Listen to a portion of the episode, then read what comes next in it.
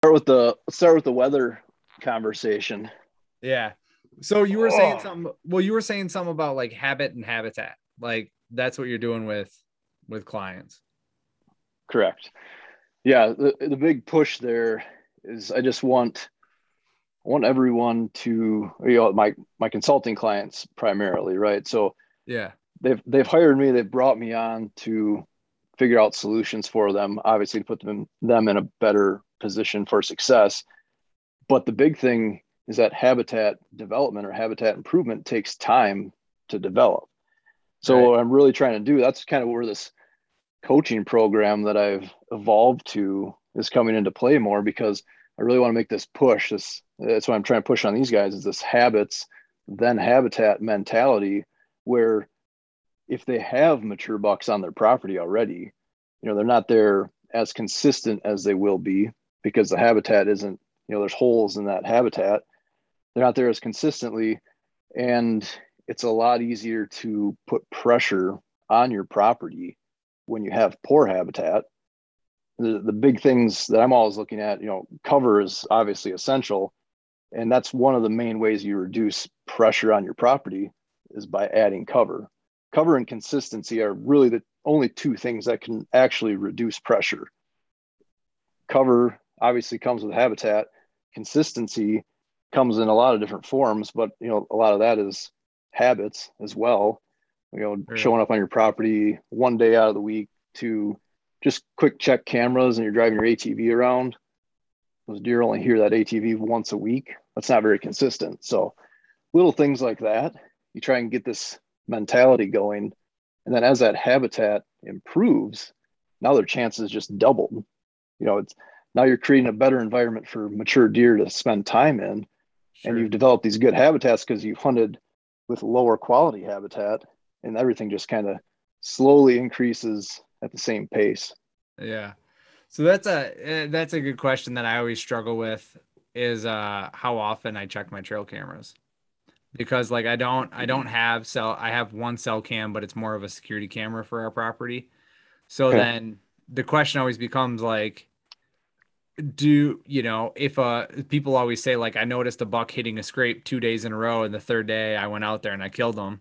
Um you know and that can work with a cell cam otherwise if you're just checking a regular cam you got to have luck on the timing of that scenario right but Yeah. it- you got to be willing to go check that cam and then be able to hunt immediately like as you're checking it like oh shit he's here i got to get up a tree Oh But, yeah, like, yeah, for sure. so that's like something i always struggle with like uh so i reset yeah this is a, a fun story here is i set um i made four mock scrapes in early september and i set nine of my cameras out in early september and i went back to go check them all what is today october 13th i checked them all last friday so the october 8th How big of a property are we talking here? I'm just trying to visualize this. Okay. 110 acres and it looks like a T. So you come in from the bottom of the T and then it and then it's a it's a there's ag fields on the top. It's hill hill country, so ag fields on the top, valley in the bottom. So the T is is through the ag fields and then the top of the T is all like essentially valley that I that Okay. I have to hunt. So I have the valley and the kind of the tops of the ridges but no ag up on top. We don't own any of that. Which way does that valley run? North, south, or east, west? east west.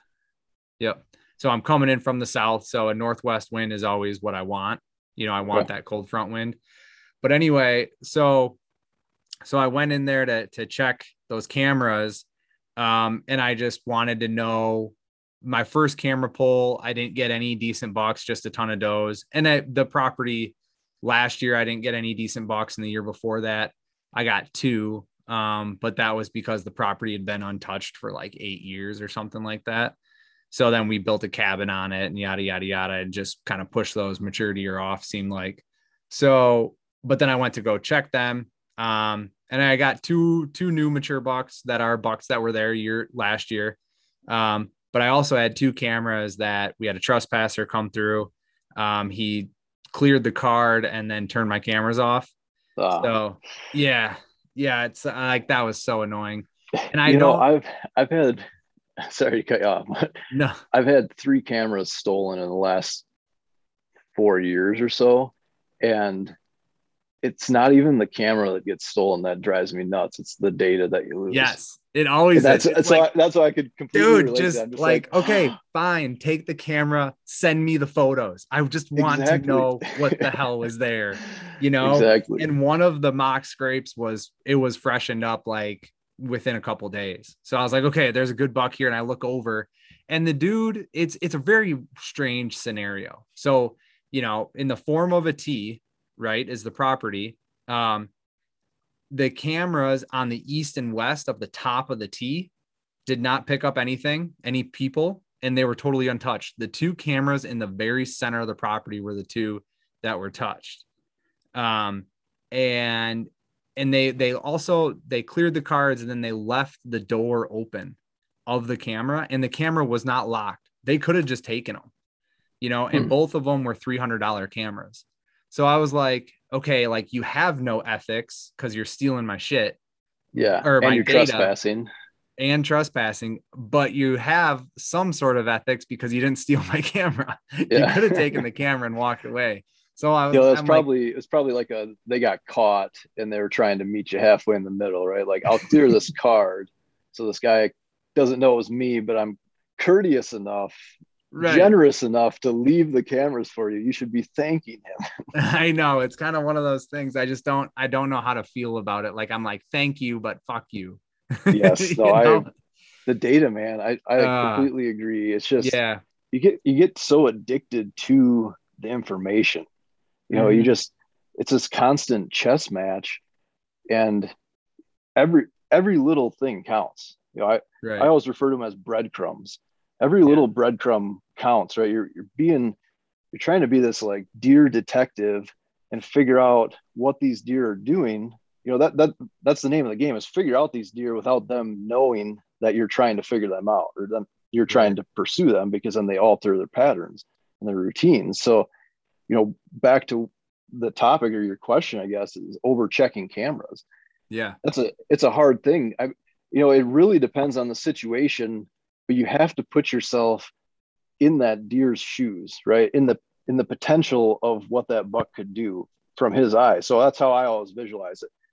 I i'm as guilty as you are you know i want that information. And my thing is i just like i always try to hunt my property from the outside in and i do the same when it comes to checking cameras. So i try to layer my cameras into the property and you kind of grade these cameras on a level of you know high value but also high risk to pull that card. Hmm and I work from the outside in where those cameras on the field edges that I can zip up to on my e-bike or even drive my truck right up to, you know, where if I do push deer off, you know, they, they don't go very far. Usually you bump a deer off of a field in the dark with a pickup and they go like one layer of cover deep. They're back out feeding in that field. They're used to vehicles, you know, they're used to just like, I'll step aside and let this vehicle come through sort of situation. E-bike during the middle of the day, maybe find a, a rainy day or a windy day or something, I'm still pretty cautious when I'm checking those cameras on the edges because those does always linger along those edges next to that food source. And all it takes is for you to bump those does into that next row of cover. And then, you know, potentially your buck is in that row of cover. Maybe it's two, three rows of cover out. You know, it just depends on how your property lays. Yeah. Is it, you know, is there a brushy corner and then that finger that goes out and that bucks out on that finger? And, you know, they, it can just, it can be dicey. You know, my situation growing up hunting super high pressured area. I mean, all of our neighbors are Amish. They hunt frequently all year, you know, basically all year round. There's feral dogs running around all the time. You know, it's just crazy. It's not, I, I was just hunting Minnesota public last night and I'm most, mostly a scouting mission. And I just kind of wanted to see what was going on there. I had scouted it this last winter, found some really good sign, but had not been back. So I just wanted to check it out. And it was just your typical first night on public evening where you know some guy hunting squirrels dogs barking in the background people not stealthy at all a mile away on the trail but the wind was blowing hard enough across the ridge top that i could hear almost every word they're saying. But you know it's just like you think about those things you're like yeah we're all used to the pressure. It just comes in different forms. And really figuring out any property is figuring out where those pressures are changing that deer movement and understanding the whens and the whys because deer go everywhere you know once the sun goes down and there's this blanket of cover across everything because you know the cover of darkness now they're not afraid to do anything. They, they show up in your yard at night they're eating out your bird feeder they're nibbling on your shrubs eating you know everything that you everything that they can that's palatable to them but then you know the next day we're running around trying to figure out where these bucks are. So it really just comes down to the pressure. So when it comes to checking those cameras I'm, I'm I be careful but i check that outer layer and if i don't have the intel off of that then my next opportunity the best opportunity then i bump into that next layer in which is you know not as hard to access you know, still up on the ridge top, but a few steps into the woods. And then you're just really trying to play it when you know that wind wouldn't put that buck in that area, especially if you have a, you know, specific deer. Mm-hmm. And that you know, go, kind of goes back to that deer detective mentality. If you can track one specific buck or try to focus on one specific buck, you're going to learn a lot more about your property. And then when these other bucks come in, you start to see these patterns like, oh, he's he's spending time here so this is a good spot to meet him. Or if he is in this area, he's going to be on that camera or this camera, so on and so forth. Mm-hmm. But you you really start to understand that, and then you know when you can go into those areas and check those cameras without putting pressure on those deer or as much pressure. You know, and then the, the perfect world is going there on a day, you know, like a really windy day or a rainy day, or going there on a windy day before it's going to rain for a day. You know, that's that's probably the perfect situation. You got all that cover from the wind, and then that rain moves in and kind of washes any trace of you out of there. Right. But you know, and then so you get into that second layer, and again, if you're not getting that intel, you always have that that deeper layer. But you know, if you can collect the intel that you need without going into those layers and make a move on this deer or kill this deer, then I don't even go in there. You know, I I just checked two cameras last week that I had not touched since July of 2020. okay. So they've been sitting for what, 15 months, 16 months? Yeah. yep. So, I mean, the big thing there, though, is another thing with trail cameras that I think a lot of people overlook. If you have your trail camera in a specific spot you shouldn't get a lot of pictures, but every picture you get is valuable.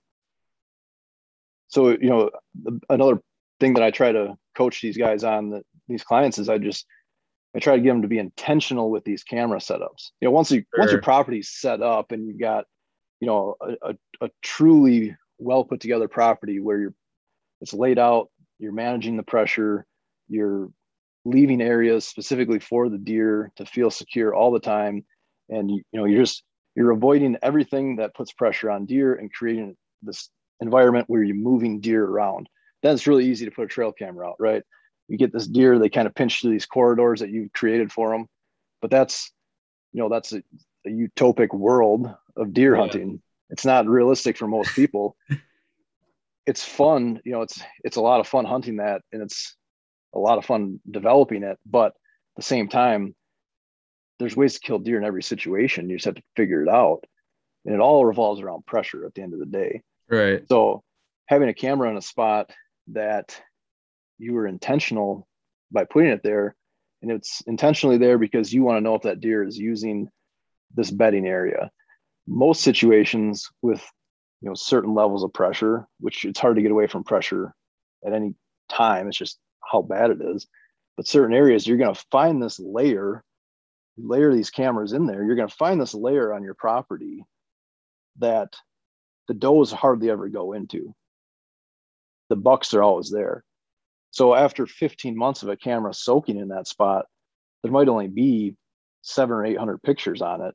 And so a lot of them might be squirrels, but you know, of the deer pictures, 80% of them are of bucks and only sure. 20% are of does and fawns. And that's when those deer get bumped to that level where they're all the way in that layer. And usually by that point in time, that buck that was in there is gone because he's already felt that pressure and he's gone. So, sure. it, you know, it, again, it just depends on, you know, one, the quality of the habitat or just the level of cover levels, layers of cover that you have within your habitat, and then how much pressure is there. So And, you know, like I, I try to Yeah, so like a field edge, so like a field edge camera. Um, just to put, I want to put a number on it. Like a field edge camera, would you say, like you can check that every two weeks and not really have a big issue with that, or would you let it? on it, it really depends on your timing.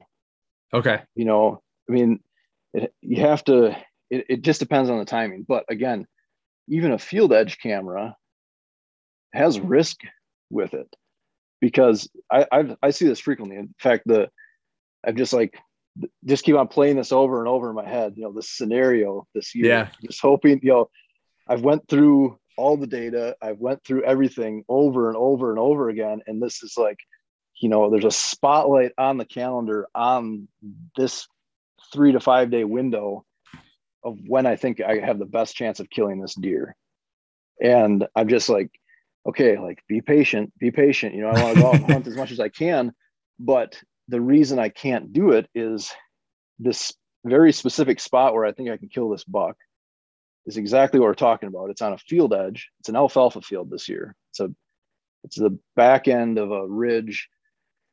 Oh, the ridge itself, the total ag land there is probably around 100 acres or so, just ag. But it's contour strips and it wraps around the ridge. And the topo- the way the topography lays out, this back corner is like a genuine back corner. You can't see it from anywhere else. It's not like a huge drop off, but it's enough of a crown in the hill that you can't see anything else. But I've went back there on numerous occasions to check the camera that I have in this fence crossing, and I've bumped does. They, they bed right along those fence lines. You know, again, first layer of cover. They're Mhm. bedding in burdocks and you know the random tree branch that's down and some prickly ash and a handful of shrubs that are there, and they're bedding right there Sometimes they're on the backside, sometimes they're on the front side. Just kind of really depends on what the wind's doing. And if you bump them, where do they go? They go to the next layer Right. of cover. So again, there's that potential that that buck is in that next layer of cover, or or maybe two layers of cover in. Again, depends on how many layers you're actually working with. sure, And if you bump those does into there, now he knows something's up. And from my experience, those bucks, you know, they they don't blow out of the country when you do something like that. And this is why it can be so deceiving, the amount of pressure you actually put on your deer.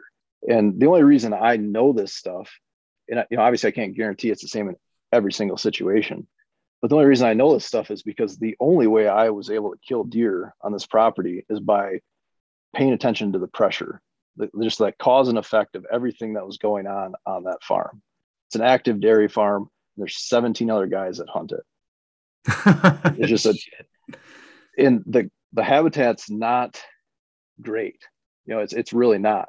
You've got there was a there was a phase or an era where there was a lot more good habitat because people were logging, things were getting thick, but it's evolved and it's getting worse every single year because every time the price of corn or beans goes up, anything that's flat, you know, the next row of flat area is logged off, bulldozed mm-hmm. into a pile.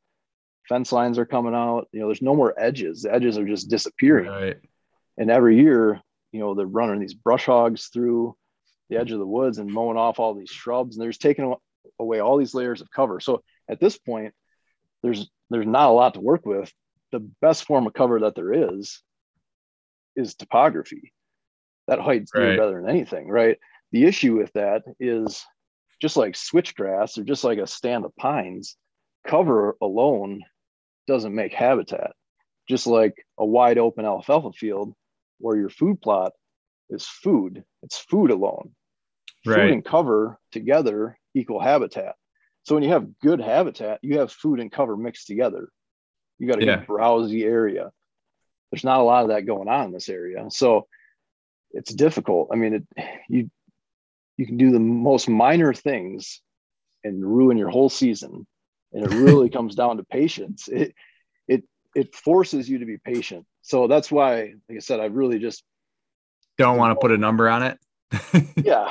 Well, no, I- mean, I would definitely put a number on it, and I so that's actually something that I do. Excuse me. That's actually something I do with all my consulting clients because that's how I that's how my brain works. Exactly like you said. If I could put a number on it, it's just like works. It's almost like a number by the camera. Like, okay, this camera is really important and it's in or essentially it's very sensitive to pressure. So this is yep. a camera that you're only checking when you're hunting in here already or on your way out and you saw nothing or you got great wind conditions. And yep. at a oh, at a maximum at a minimum it's like every 3 to 4 weeks like keep it bare minimum in checking this thing. Whereas some cameras are on a field edge and you're only getting nocturnal photos anyway and you're just looking for inventory on bucks and it's close to the farmhouse or whatever, like, yeah, go ahead and check that every week if you're curious, but like you don't expect to kill anything off that. You know, it's yeah, more of a, yeah. just a flat out inventory camera. Yeah. And, you know, I tend to overthink things, especially when it comes to deer. But again, right. it, it comes, it's, it's just like this, it's just how my brain has evolved over the years because you get so obsessed with these deer. And again, my situation, I mean, I, I really cut my teeth on honing in on very specific deer. And it wasn't like, there was never a moment where I was like, you know, it'd be cool to single out that one deer and hunt just him this year. It was all just, if I was lucky to get a mature buck on camera, then I had to go after that deer. I didn't really have a lot of options. Right. You know, over time with habitat improvement and trying, you know, understanding my pressure that I was putting on the property and how I was affecting things and you know just overall human activity I was able to curve that a little bit over time and also working with the neighbors. Believe it or not in the last couple of years I've actually got a handful of these Amish on board to pass up younger deer. So that creates more opportunity. And and now you know this year I really actually only have like maybe two mature bucks on camera. It's not a great year either. Um, but a couple years ago there was like four or five on camera. And i mean i guess i never really gave you the background on that. This property in particular is it's a it's about a 1100 acre farm that's spread out. And there's about little under 400 acres of like wooded slash pastured areas. But again it's all it's all broken up. So again this was another advantage that i had growing up. It wasn't fantastic property habitat wise or even age structure wise but there was opportunity because the way it laid out it was almost like hunting three different properties mm. you know mm. once in a while you get these younger bucks that would hit these areas but you know this valley here was generally you know one corner of this buck's range and then this property or this valley over here would be one corner of this other buck's range. And sure. once in a great while, you get a buck that would bounce back and forth between those two general mm-hmm. areas, but not not super common.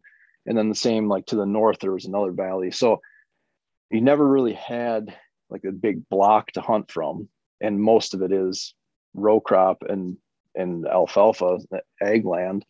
So you know you're working with that difficulty too, where you're hunting a lot of field edges early in the season yeah. You're always like, there's always that issue where, you know, worst, the worst place to hunt in the early season, which is also your most opportunistic place, is a destination food source in an area like that. You know, when you start blowing deer off of destination food sources early in the season, you create nighttime activity like right off the bat. So that's a hard thing yeah. too, where you know that's kind of where cell cameras are nice because you can kind of scope out these more secluded areas. But you know the other thing there too is even having a cell camera out there you know camera only picks up what's 20 feet in front of it.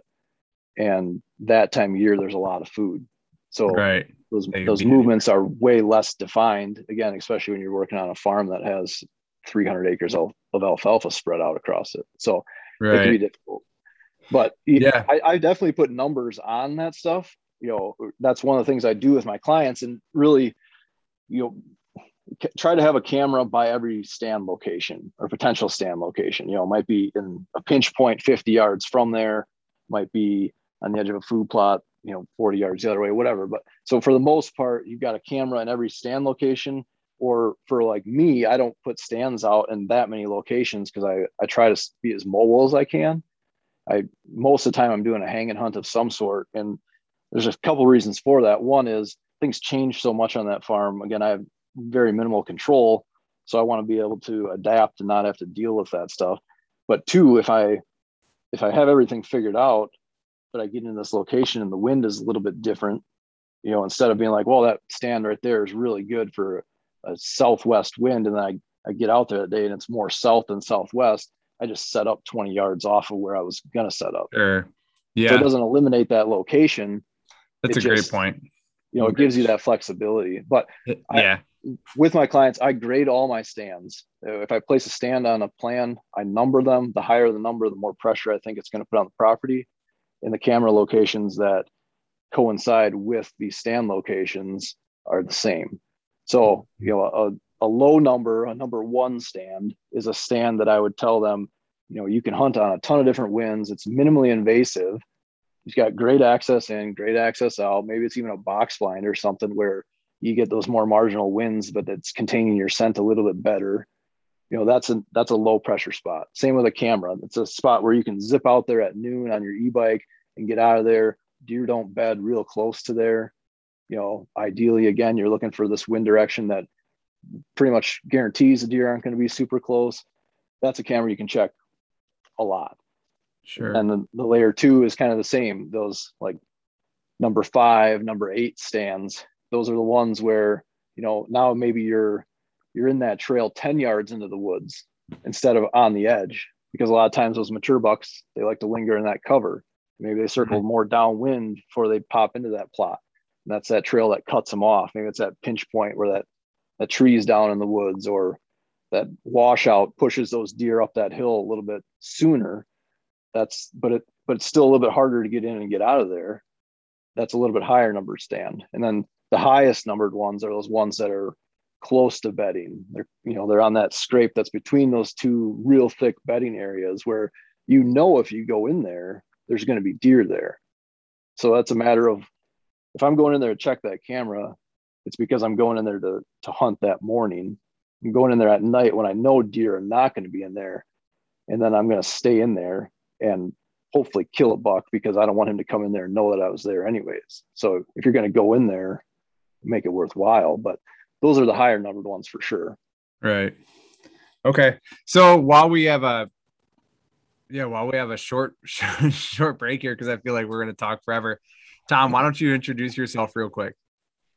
Sure. My name is Thomas Milsna. Uh, I'm the owner of the Untamed Ambition, which is a hunter and habitat development company. So I'm primarily consulting, but I also have the uh, Whitetail Ambition coaching program, which is more geared towards guys that are just trying to take their hunting to the next level, but they don't necessarily own a property. So again, back to the habits, then habitat mindset is you know, if there's a will, there's a way sort of situation. There's always yeah. like I always feel like there's always something more that can be done to get one step ahead of these deer in this chess match. And if I can sit down with someone, you know, it, it starts on all levels from the new hunter where they need a lot more guidance or they're just looking for that mentorship type of relationship up to the guys that are just trying to take it to the next level and want to sit down and look at a map and bounce ideas off of someone and then go through like this process and this this uh just more of a strategic mm-hmm. strategic approach to their situation and trying to create solutions and, and create a good plan going forward. So yeah. that's what I do. All right. Awesome. And you're based out of like Western Wisconsin? Correct. correct? Yeah. Correct. Okay. Yep. Perfect. And I guess I, I didn't, uh, maybe you don't even know, but for the last 10 years, I actually worked for a trail camera company. Um, so I had I have a background in wildlife biology, and then I spent the next ten years working for a trail camera company. So I've I've gotten to see you know the wildlife research side of things from a lot of different perspectives, and you know it, it all kind of evolved from my love for hunting and just being outdoors to begin with. So. Yeah. That's kind of why, you know, if I go off on tangents about stuff, it's because I've just fallen into this habit of trying to thoroughly explain everything all the time because I've again I deal with I deal with hunters on all sorts of different levels. And, you know, I just, I like to have good, genuine conversations. And, you know, at the end of the day, there's really not much about whitetail hunting that you can say that hasn't been said before. So my, my big thing is I'm just always trying to make sure I say something so that someone can take it and apply it to their situation. Try Yeah. and give them enough detail where they can utilize it instead of just being like, yeah, you know, if you want to kill that deer, all you have to do is get between where he's feeding and where he's bedding. That's pretty pretty textbook, right? right? Yeah no that that makes sense. And that was uh one thing aaron warbritton uh hunting public when he was on here i asked him about a few tips and he goes man it's so so situational. Everything in the deer woods is so situational based on you know are you hunting hill country? Are you hunting swamps? Are you hunting urban areas? Are you hunting 1100 acre dairy farms where there's only you know 100 acres of woods like what's the other pressure like there's so many different scenarios so like so many of whether people say it or not so many of like the the tips and tactics that people provide are generalities and then you need to adapt them to your specific scenario Yeah, and Right. well, that's the thing. Or, you know, the sad thing too is there's a, it's good and it's bad. There's just a ton of content. There's a ton of people out there talking about this stuff, which is great. Again, like I think we were talking about this before we hit record, but you know, this like the podcasting thing, these virtual calls are really like the modern era of like hunting chatter, like Mhm. your your camp talk and whatnot, because Yeah. we all have these crazy busy lives these days. And you know, it's not the same, you know, that's why I really enjoy Western hunting trips, is because you disconnect from everything. You're forced to pull out of your life and focus on hunting. And every night is you get back to camp. And if you're there with other people, you're talking strategy, you're trying to figure out the best plan for the next day. Right. And now you know what we do with whitetail hunting is it's an advantage and it's a disadvantage i think. You know the advantage is you're not getting so burnt out physically and mentally. You hunt a couple days you go you know pull a couple cards go back home regroup revisit the intel and try and come up with a new plan. But we don't have that camaraderie on you know that level right after the hunt you know that that high you Mhm. come off of from the hunt when you have one of those crazy nights and you're just like who can i tell about this yeah like who, who can I call right now that's going to understand? Because most people Right. are just like, you know, uh, you know, the non-hunting community, the people that are not anti-hunting, just the people that don't hunt, right? They know what it is, but they don't understand it. You know, like my wife, you know, she accepts it for what it is, but she doesn't understand it. If I come home and tell her about a crazy night, she'd be like, "Did you kill anything? right yeah that's my Is your wife tag too. full? Is your Yeah. tag full so you don't have to leave next time?" You know, but yeah, so that, that's why I, I do enjoy I enjoy these conversations and and like I said I I, I kind of just find myself over explaining things because that's just it's easy for me to talk about deer. It's Yeah. like basically my whole life. So, yeah so well i just don't be appreciate afraid to cut me off. I don't know if you have hold on in the background. No, I love it when I don't have to talk much on the podcast. Every now and then I'll do a solo podcast because my my whole objective is like why would I invite somebody onto the podcast and then talk more than them?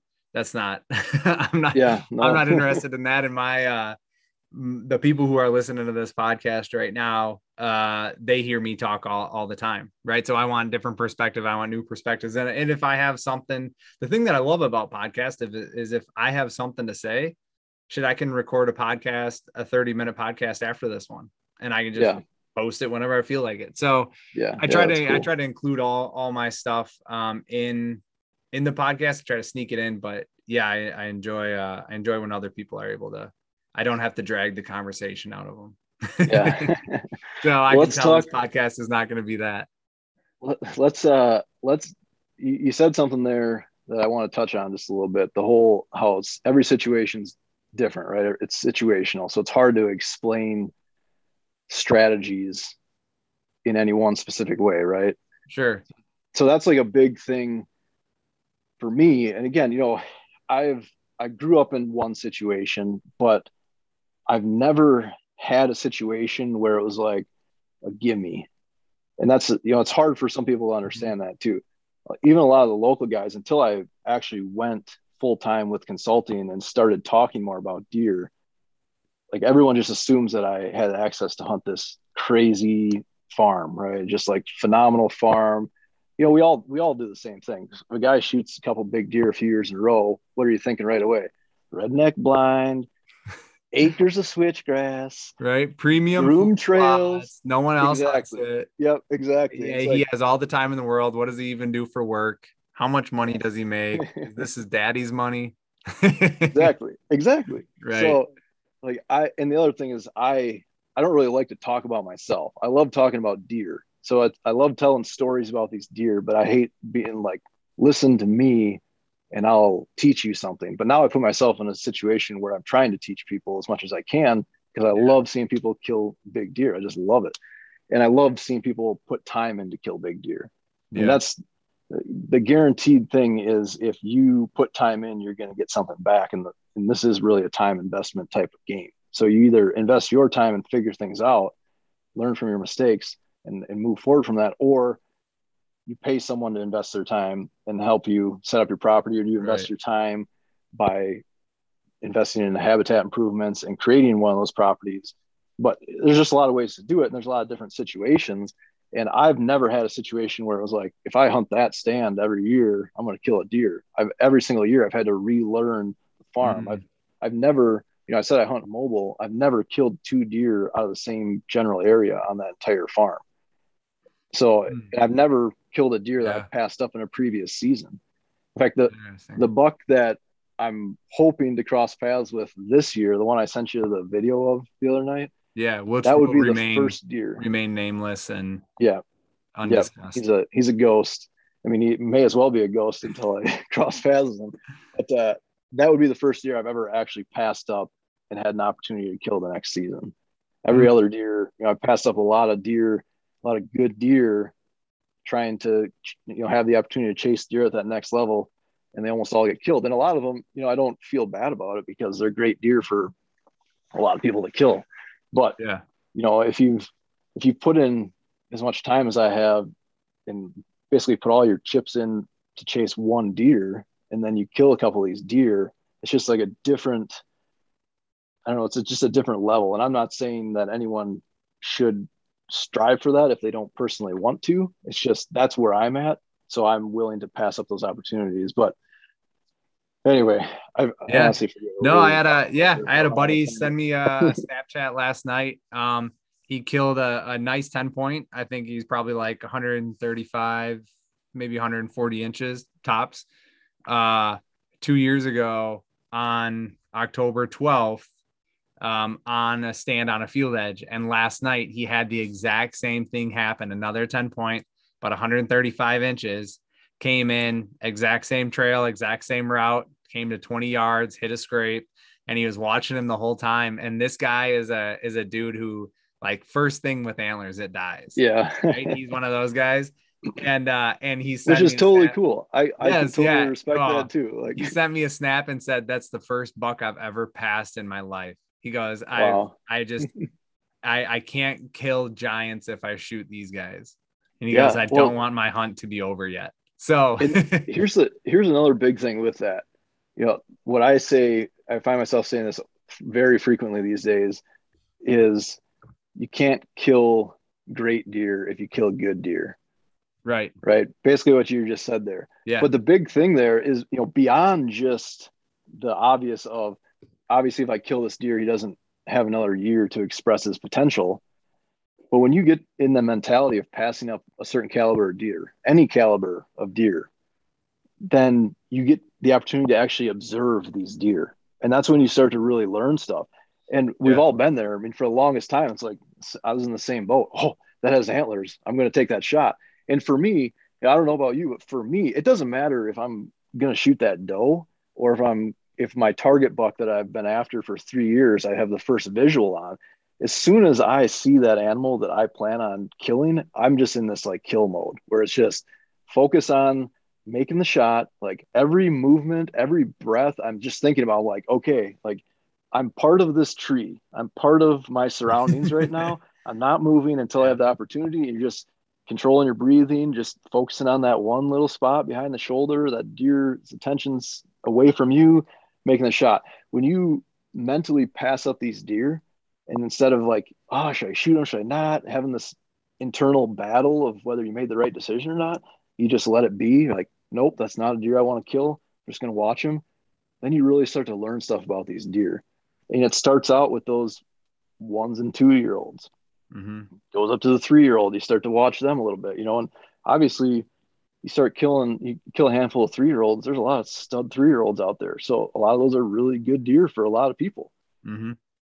And Yeah. again, if you're one of those guys that only has a weekend or two to hunt and, and you're happy with that, go out and kill one. That's totally cool. It's uh, it's all a personal choice, right?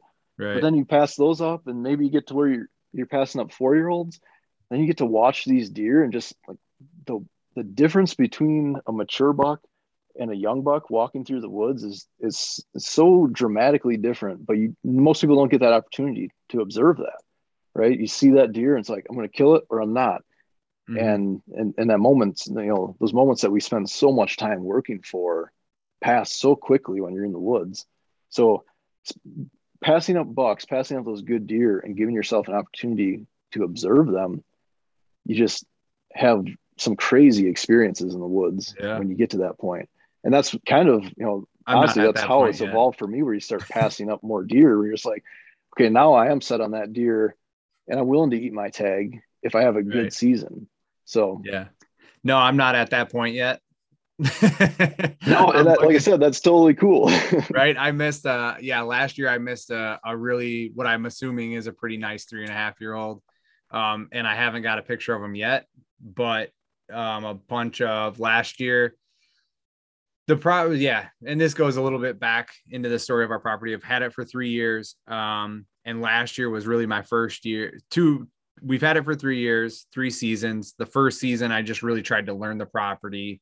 There was not a whole lot. Like I just sat a new tree every single night and just like every night I went out and just moved all around this property. Had a great chance at a really, really nice buck. Um, wasn't able to get a shot off.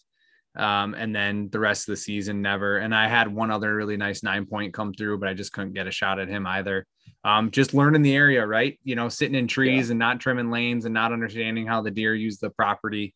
So encounters, but no, no success. Second year, um, went in and, and dropped a bunch of cameras um, where I had and I had got was able to do a bunch of fall winter scouting, you know, um, in the off season and ended up setting up and on a really nice pinch that I was like banking on for the rut just kind of works its way through this valley. Um, two kind of rock cliffs come together. There's a window that's like 60 yards wide that they, if they're going from west to east, they're either coming through here or they're walking through a wide open four wheel trail. So most Yeah. likely they're using this gap, um, this wooded gap. So I had that nice three and a half year old come through and it was like November 12th or something like that. So I was like, yeah, you're dead. And I just missed him. I missed him at 27 yards. I don't like just shot right over his back. Um, any anyway, yeah. So I'm, I'm really hoping he turns back up. He turned up on October 23rd last year. Um, Did you have any pictures after season to know Yes. he survived? Yep. Yeah, Yeah. so he's good. alive. Yeah. All. Yeah. I actually did a huge like data dump on my brain uh, two days ago with all of my old trail cameras. I went through all the old photos, deleted everything except for these for bucks for good, except for good bucks on the property. And I still really started lining up a bunch of this data. And I have eight eight bucks that are between like 130 and 160 inches on the property that are using the property. Yeah. Yeah, two nice. of them, two of them are are certainly live across the road because I only got them on one trail that comes into the property and out of the property, um, Okay. and they're always going to the other side of the road in the morning at like you know 4 a.m. or 5 a.m. They're going to the other side of the road, but other than that, the rest of them are living either on our property or on the neighboring properties. So anyway, um, yeah, so this year I'm really hoping with I've I've outlined a plan. Um, I have this whole week off next two weeks, two weeks out. Yeah, two weeks out, which is October 25th to the 29th. I have some great mock scrapes set up that are already getting hit. Um, one of them's already getting hit by two, two good. One's a giant eight point, probably running that 130 to 140 range. And then one's um, a buck I call Blitz because he's got uh, split brow tines. So Okay. both both sides are are broken. He's a really nice mature 10 point. Had him at 10 yards last year and couldn't couldn't get a shot off at him.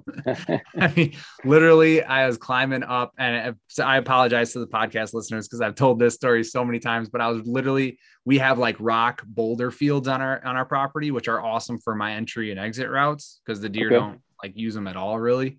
Yep. Um, so I was climbing up one of these boulder fields to get to the top of this this ridge where I had a stand. So I use this, I use this, uh, I come in on the backside of it, climb up this boulder field. I have a tree stand that's like 10 yards off the top of this ridge. Um, so I can just sneak in there, get up, and I can oversee everything and I can sneak out. Really nice entry and exit route. And I get up to the top of this boulder ridge and I got a the last uh the last hop to the top, I actually have to like pull myself up. So I set my bow up there, put my hands up there, and I peek over the top, and there he is at 10 yards looking at me. And I'm like, I'm below eye level at him. I'm looking up at this giant 10 point, like, holy shit. So he must have heard. Did he hear you? He, you think he heard you coming up? Yeah, yeah, he heard me coming up because it's it's a boulder field, but it's mixed in with like pockets of leaves. So I'm sure he thought like I was a coon or a Yeah. possum or maybe even another deer kind of working through this squirrely area. Um, but yeah, I popped up and he had a, you know, it was um and, and it's funny because when he spooked, he ran and stood right in front of one of my trail cameras for five minutes. And I got, you know, 10 videos of him just sitting there. He's just looking at me. teasing you. He was just Yeah. like making sure that you knew it was him that was there. Right. Exactly. Yeah, exactly. And he was he was in there with three other bucks and a hot doe. Um, so they were all just burning rubber up there. Um, What and they all time of day was around- that? What's that? What time of day was that? I got so that was I dropped my kids off at daycare and then shot down to our property. That was at 9 a.m. Okay. So um, yeah, I knew I was late. And even if I would have got there early, hindsight, I wouldn't have mattered anyway, because the wind in that stand, for whatever reason, it even when it's uh, it's set up for a north wind, so the north wind's in my face, I pop up over that ridge. The wind swirls in that little ridge in the valley right there, and it comes up and it's almost always south. So every Hmm. time I sat in that tree stand, it was always south. So I would have been I was when I was on that cliff edge, it was still like blowing, it was more so blowing west. You know, when you look at Wunderground, it says straight north, but then when I'm standing there, it's west. So I'm good. And then after he busted out, I was like, well, there's a hot doe in here. Maybe another buck will cycle through here, you know, chasing Yeah. the doe or whatever. So I'm going to sit here for another couple hours anyway. Um, and I hopped in the stand, and the second I got in there, I hit my wind checkers just blowing straight out in front of me. I'm like, what the hell is Oh, yeah. this? Anyway, Yeah, that's all. That no, I I've been there before. Uh, Yeah. that was actually So- kind of what I experienced on that public land last night. I got all the way back in the spot where there's this point that came out had really good buck bedding. There's just real thick pocket in there, and the wind was coming straight out of the north. When I got over there, it was almost going directly west. It's like like the worst wind I could have had for that. So I ended up peeling back out of there. And I just set up on this field edge, just kind of observe to see what was going on on the property. Yeah. And yeah, no, I, I get it. It's, but that's huge though. I mean, that's one of the big things you have to learn some of those areas. You know, sometimes Right. it can be a matter of moving that stand 20 yards Mhm. and that wind is completely different. So I So- yeah, so I have so this year I have moved that stand about 50 yards northeast and I've sat in it with a northwest wind um over the summer and I had a I had a good northwest wind which is what I need in that in that area which is which times well with cold fronts and all that. But enough about that. I want to get into the pre-rut stuff. So this episode's going to air on October 18th or 19th. Um and I want people to be able to I want to talk about what's going to ha- occur between October 20th and the 31st. Okay. So Yep. let's talk about the pre-rut. Let's talk about scrapes. Let's talk about you know early pushes, early chasing. Let's talk about that. Yeah, I mean this that, that time of year, that time window that you're talking about is it's one of my favorite times to hunt. I mean, that's when you get those crazy nights, some of the most action. I I actually really have a love-hate relationship with the rut.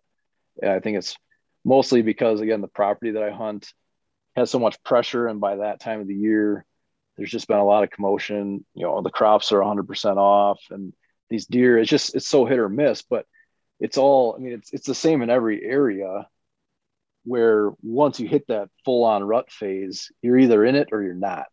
And it just depends right. on how your property lays and what's going on. And, you know, did those deer, deer get pushed off? So this next phase, this pre rut phase, you know, and they kind of, they overlap a ton, but, you know, I guess my, just to be clear, like when I'm talking pre rut, I'm talking like now we're in heavy seeking phase, right? These bucks are, they're a lot more active you know the mornings mm-hmm. get better and better as the month goes on you know and that that 20th usually around the 20th and on is when i start you know unless i have real good intel that's when i start starting thinking about more of those morning sits because you get those bucks that are coming back later to bed and they're they're covering a lot more ground at night they're still hitting scrapes you know most of those scrapes have already opened up but now they won't touch them for a little bit and then they start hitting them again because they're kind of bouncing around and and, and seeing what's going on.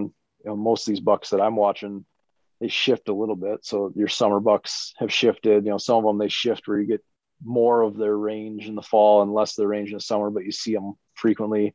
But some, right. like the buck that I'm after, mean, he just showed up. I had that that video that one night at the end of September, and then nothing for a couple weeks. And I just got a picture of him the other day, but I don't really expect him to be a, a regular on the property until the end of the month and that's that time frame that 20th to the 31st and you know it just gets better and better as the month goes on but the big thing there is these bucks are really predictable around that time because the, the mature bucks especially you know i kind right. of generalizing when i say bucks but specifically the mature bucks and this is something that i think everyone you know if you if you don't already have a good plan you and i talked about our target windows that we've already kind of looked at the data. But you know, I guess to everyone listening to this, if you don't have a plan in place, you're just kind of wondering, you know, what what are the best days going to be to hunt this fall, or you know, when should I take vacation?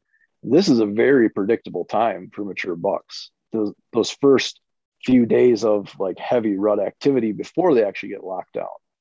Right. And you know, these I've always had the theory that mature bucks kind of know where those does are that come into heat first, and it, and it makes sense, right? They they've been around, they've been playing this game for more years than these young bucks that are just running around all crazy like teenage boys. But then these older bucks, you know, they kind of know if I move into this area around this time, kind of, you know, they start bedding a little bit closer to these doe bedding areas. They start shadowing some of these does. They start checking some of these scrapes a little bit more frequently. Now they're there. They know those does are going to come into heat. So that first round from my experience is way more predictable. Once they breed that first doe or first couple of does in that group, then that's when you get that more sporadic rut activity. But you know, from the 20th to the 31st, I've been able to look back over the years and see a ton of consistency with mature bucks. I mean, I can I could probably right off the top of my head talk about five or six different bucks where I had two to three, maybe even four consecutive years of pictures of these bucks in this three to five day window in the same exact spot on the farm. And yeah. that's kind of how I evolved to, to hunt them then obviously is, you know, I, I actually really love early season hunting when there's less people in the woods and, and you have a little bit more time. But my plan B is always these bucks that come in after the shift, they start shadowing these does, which is what I'm after this year. And you look at that, look at the, your dates on the trail camera, and then plan your vacation for that. And then you're still kind of looking for those key weather days of, you know, the colder fronts, the wind shifts and everything. But all this stuff makes even more sense now because MSU actually just released a study a couple years ago about the specific day that a doe comes into estrus being related to a certain gene. So they pass that gene on to their offspring. So if if you have a spot on your property, you know, you said the 26th or so is, is always a good day for you. 20, Everyone you talk last to, year, based on cameras last year, the 23rd and 24th were the best days of the okay. whole year for camera pictures. Like yep, I had more yep. mature deer on those two days than any other day.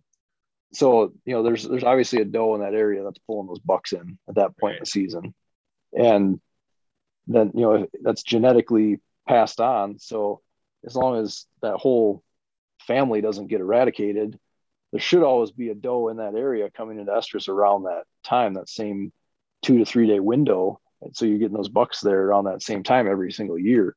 So That's they're very predictable. I mean, then it really just comes down to, again, what what the pressure is doing on the property, how that's altered behavior, and you know, you start putting too much pressure even on the does, then they stop using certain food sources during the day and they shift their routines a little bit too. And then obviously that can affect those bucks when they're in the area. But sure. you know, that that's kind of the name of the game. You're once we get through October, you know, there's going to be kind of that gray area. You know, I'd say that right now through the 20th, even, you know, for me, you know, it, it varies obviously wherever you're at in the Midwest, but for me, I'd say like the 15th through the 20th, the 23rd or so, you're still kind of in that area where those bucks are still kind of on their own routine, their own movement, bedding in certain areas. And then all of a sudden, it's like you hit this switch, and that 23rd, 24th, 25th, now all of a sudden, that's when you start seeing these bucks hit, come out in these fields at night and run these does around, bumping all these does all over the place and then they start shadowing these does. Now you start seeing them, you know, they're they're hitting every scrape in one night, and then two, three days later, they're back through, they're hitting every scrape in, in that night again. You know, those they kind of turn on that switch and they start, they're just checking, they're checking all around that ridge top, every scrape they can.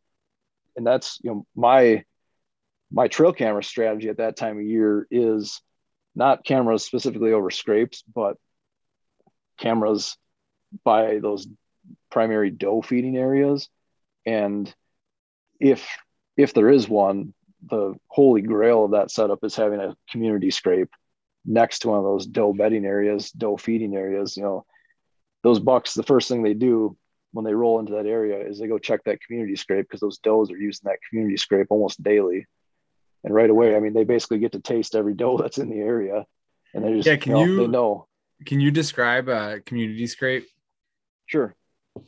Yeah, on the last podcast for everyone listening, if you didn't catch the last one with Jake Bush, he described them as hub hub scrapes. But I think it's important to revisit this because this that I was someone was someone told me about this years ago, like six, seven, eight years ago.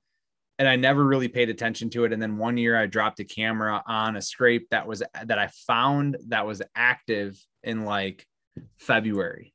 Like I was like, holy cow, this thing's like open. This is odd you know, and then I was like, oh, this must be what that guy was talking about. And I dropped a camera on that in early September and I was getting bucks on it like regularly, like, you know, at least one good buck a week um, in September.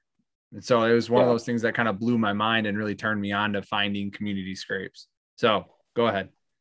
Yeah, community scrapes are, you know, they're, I think they're the best place to have a camera if you're looking for inventory. You know, where where I hunt, we're in the CWD area, so you can't bait with anything, can't have mineral licks or anything out like that. And even so, I, you know, mineral lick in the summertime gives you pretty good intel, but a mineral lick in the fall doesn't give you much for mature buck activity usually. But it'll hold does in the area, so it can be deceiving too. But a community scrape, you know, so if you're looking for a community scrape, the stereotypical spot you're going to find a community scrape is where you have a transition area where a couple habitat types meet and you have a couple edges that meet you know fence line going into that corner the back corner of the field obviously the fence line is separating the woods from the field in in a lot of situations or you know that logging road where you have a few trails that come together but the big thing is you're going to know it's a community scrape or what i refer to as a community scrape that you refer to as a hub scrape uh, they're always significantly bigger you know, you, you're going to find an apple tree that has a scrape the size of a hood of a car underneath it, and there's five licking branches over it. You know, that's for sure a community scrape. They're open all year round, like you said. The does use them as much or more than the bucks. But the big difference is a lot of times you'll see those more territorial scrapes, and they don't have any licking branches. And you know that buck just tore up the ground and and marked his territory as he was working his way down. Maybe there's another buck that he could see maybe something else is going on. He was just doing that. You know, maybe he thrashes a tree. Then you get a few more closer to those buck bedding areas that actually have a licking branch, but they're still, you know, they're still only like a 24 inch diameter scrape. They're not anything crazy. Then you get out to those field edges though, and again, a lot of times these community scrapes will have two or three different licking branches, just depending on the type of tree that they're under, but they're always significantly bigger scrapes and they get used a ton. And again, that's that's where I really like to have those cameras, especially a cell camera, because you know, like last year, this particular buck that I'm after, I moved a camera, actually moved that camera at like three o'clock in the afternoon one day next to this community scrape. It was it wasn't directly over the community scrape because it wasn't this community scrape actually ended up moving a little bit over the years ended up being underneath like a down tree that was in the edge of the field. So i couldn't get a camera right you know where i wanted it and a big thing here too is don't ever put a camera directly over a scrape because the last thing you want is that deer a buck to come in looking for does work that scrape and look up and have this camera looking him right in the face you know, that's, a, that's a great way to only get one picture or one photo sequence of a mature buck and then never again, right? If he sees that camera there, he's gone. He's probably still in the area, but he's not going to be on that scrape again. Right. And the intel that you get is huge. So this camera was off the scrape. It was kind of there's actually a very uh, distinct trail that came out of the woods, and then 10 feet around the corner was the scrape. So I put it up high, pointed it straight down on this trail because I was only trying to target like literally a five foot area and the first picture I had on it of a deer was at three o'clock the next morning of this buck. I went out that night. That so three o'clock in the morning or so, I got a picture of that deer. I went out that afternoon, hunted that that doe feeding area, and I had that buck in bow range two different times. And I, I ended up watching him for like probably 30 minutes. And I'm actually, it, you know, back to that internal debate whether you should shoot that deer or not.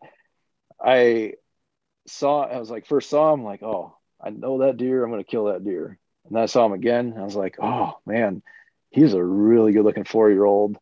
It's like, uh, there's another buck that I was actually after that I had already had two encounters with that season. He was like a six year old deer. And I was like, oh, I'm just, okay, I'm just going to commit to not shooting this deer. And then I had another opportunity. And then a coyote ended up coming through and clearing the field off. So I didn't have to overthink it anymore. But that all led, or that all came from monitoring that community scrape, knowing that when those bucks come into that area, they hit that community scrape. So if you know, again, I mean, it all, a lot of this too, you know, it's never as simple as that. So here I'm going to go on another over, over explaining tangent, right? But it's never as simple as that. And I want people, I just want people to understand, you know, yes, you can put a camera over the scrape and you're probably gonna get pictures of a buck. But if that's as far as your plan goes, you know where do you go on where do you go from there right at that point in time you should already know and you know i say should and i mean that as like best case scenario like you have the highest chance of killing that deer when you get a picture of him if you know these things i'm going to talk about. And that would be one do you know where that buck is bedding when he is in the area given any specific wind direction? And if you or and two i guess would be do you have a stand location picked out? And do does the stand location jive with the bedding of that buck right sure you know, so that was that's one of the big things that i always try to get people to understand is you want to hunt these areas that are when they're good for that deer to be there not when it's just safe for your wind to hunt that area. So do you have that stand location picked out? And is that going to work? Is the wind in that stand going to work with the wind that puts him there to begin with? And then again you know you know the minor the minor things i throw up air quotes but you know those are the, the details i should say right. that are, are going to be the difference would be you know then do you know exactly these pinch points that are going to get that deer into bow range that night? Because obviously just putting yourself in a position where you can observe deer is good. It's great right? But ultimately you want to harvest that deer. So right. by knowing all of these things and then you have that camera over that community scrape basically what you're doing, right, is you're just waiting for that last piece of intel that says, now's my chance to go, right? Right. Back now to the deer to back to the deer detective mindset, right? Or, or like yeah. you're a DEA doing a drug raid. You've been monitoring this dude for months. You're waiting for this one specific night to catch him and all his buddies, or whatever it is, right? It all comes down to the timing aspect at right. that point. And now you're in that position. You've got all your ducks in a row. When you know that buck is on the property, and that wind matches up, okay, he's going to be here on this wind. that wind works with a stand, I'm going in for the kill. Game over. Just right. I think that's I think that's a really really important point and something that I catch myself doing, still like failing on every now and then, which is like you find a new scrape and you're like, oh, this is a badass scrape. Like I didn't know this existed. Like this makes total sense why it's here. They're probably betting over there, you know, and you put a camera on the scrape just for the curiosity sake of it. Right. Yep. And then whatever, you know, a week later, two weeks later, you go back and you check that camera and you're like, oh shit, there's a bunch of good deer on here. Like, what's my plan of attack? And yeah. you should have had that plan of attack built out the second you like the first when you found the scrape the next thing is okay how can i hunt this where are these deer bedding that are that would likely utilize this area uh, what wind can i use and is there a good entry and exit route that plays well with everything. And is this a morning or an evening sit? And yeah the biggest thing would be that i always try to remember is is access. How do i get here? How do i get yes. to this part of the farm? Um, and planning all that out right away as a a way of like just in case, like especially if it's cell cam and all of a sudden, you know, you set that camera there and there's a good buck there three days later, you're not going, oh man, what did that look like when I was in there? Or like, yeah. you know, you're, you're staring at topo and uh and satellite maps, imagery maps, going, man, I can't remember. Like, can I sit in this tree? Can I sit in that tree? It's just something like you need to figure out right away. And that's like the mock scrapes that I set up this year. All four of them have stand locations within um, shooting distance. And they've like when I set the mock scrape up, I also trimmed all my lanes. So I don't have any stands hung. It's all mobile. It's all mobile setup. But I know the the exact trees that I'm going to be sitting in. So even if it is uh, a 3 a.m. hike out into the woods, I know exactly where I'm going. Yeah, um, and, and that's think, huge. That's yeah. That's, I mean, that is the big. worst thing ever is to not know that you need to be in there in the morning and not know which tree to get into. No, the worst thing, the worst thing, that's the second worst thing. I agree. That's not great at all. The worst thing is not not having enough of a plan to to make a decision to even make a move in there, right? Sure. The indecision just creates missed opportunity all the time.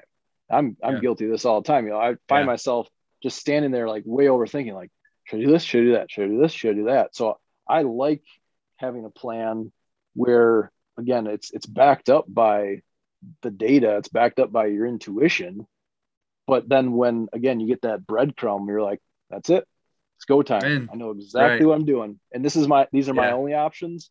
It's either going to happen like this or it's not going to happen at all. So indecision it, like I said, it, it just destroys a lot of opportunities. So the, yeah, I, I agree. And I am, I mean, I have spent probably, I, I think the longest my record is about an hour of staring at three or four trees in an area. Like, should I get in here? Should I get in here? I've, I, you know, I set two sticks on this tree and then I pulled two sticks off that tree and then I go set a stick on this tree, you know, just back and forth, back and forth.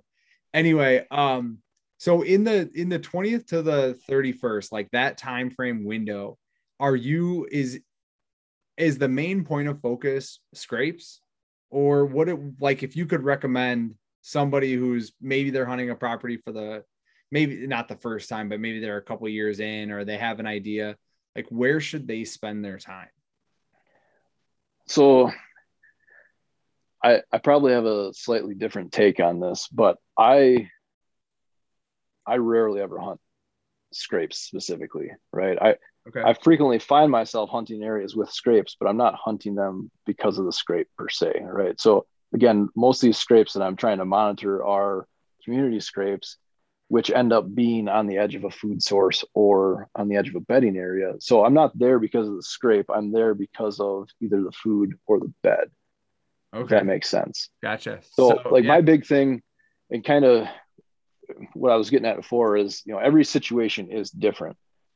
But if you approach it with more of a, you know, strategic plan, a way to kind of break it down, while every situation is is different, you can create consistency with your thought process that helps you be less indecisive and break down these situations where you you basically eliminate some of these variables that really don't mean anything, right? Because I, I, I think we this happens all the time in this in this industry or the sport, right? There's there's things that are blown out of proportion that really have no relevance at the end of the day.